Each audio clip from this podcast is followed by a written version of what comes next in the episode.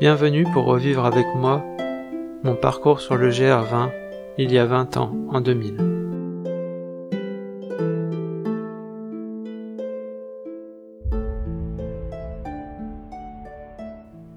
Le 28 août 2000, de Capanel à Prati.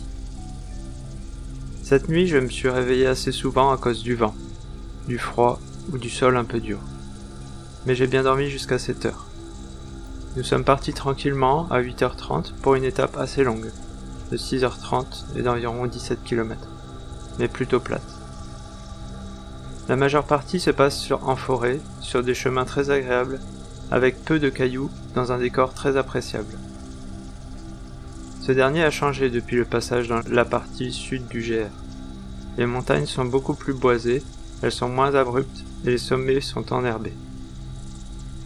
Nous avons parcouru cette étape tranquillement, pour finir avec une montée de 600 mètres pas trop raide, et rejoindre le refuge un peu plus loin sur la crête à 14h30.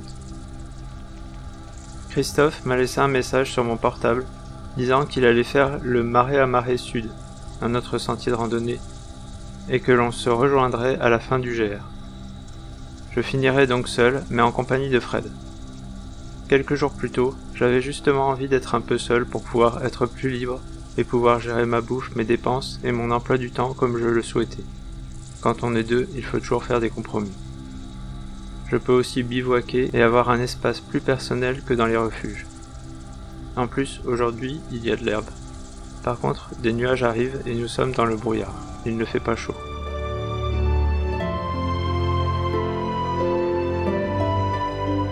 Alors ça y est, tout a changé. On a changé de décor. On a changé de partenaire et on a changé de mode d'hébergement. En effet, depuis que j'ai quitté mon, mon compagnon d'aventure, qui lui a préféré rejoindre un autre groupe qui faisait donc d'autres sentiers de randonnée, les marais à marée font euh, eux le tour de l'île, mais sur des parties beaucoup moins montagneuses. Donc j'ai retrouvé un autre compagnon de route, mais euh, je me sens beaucoup plus libre dans le sens où c'est pas c'est pas quelqu'un avec qui j'ai décidé de voyager.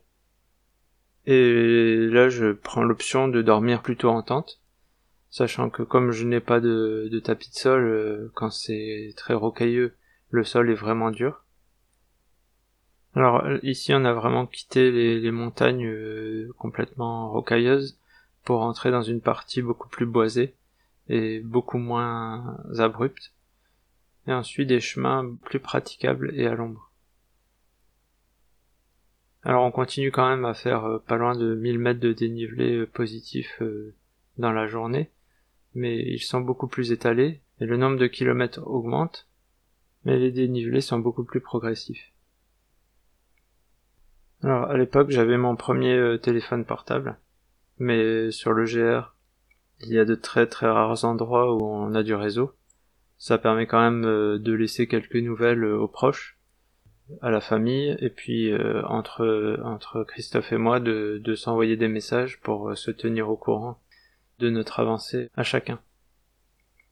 Et on décide donc de se retrouver à la fin du GR pour reprendre l'avion.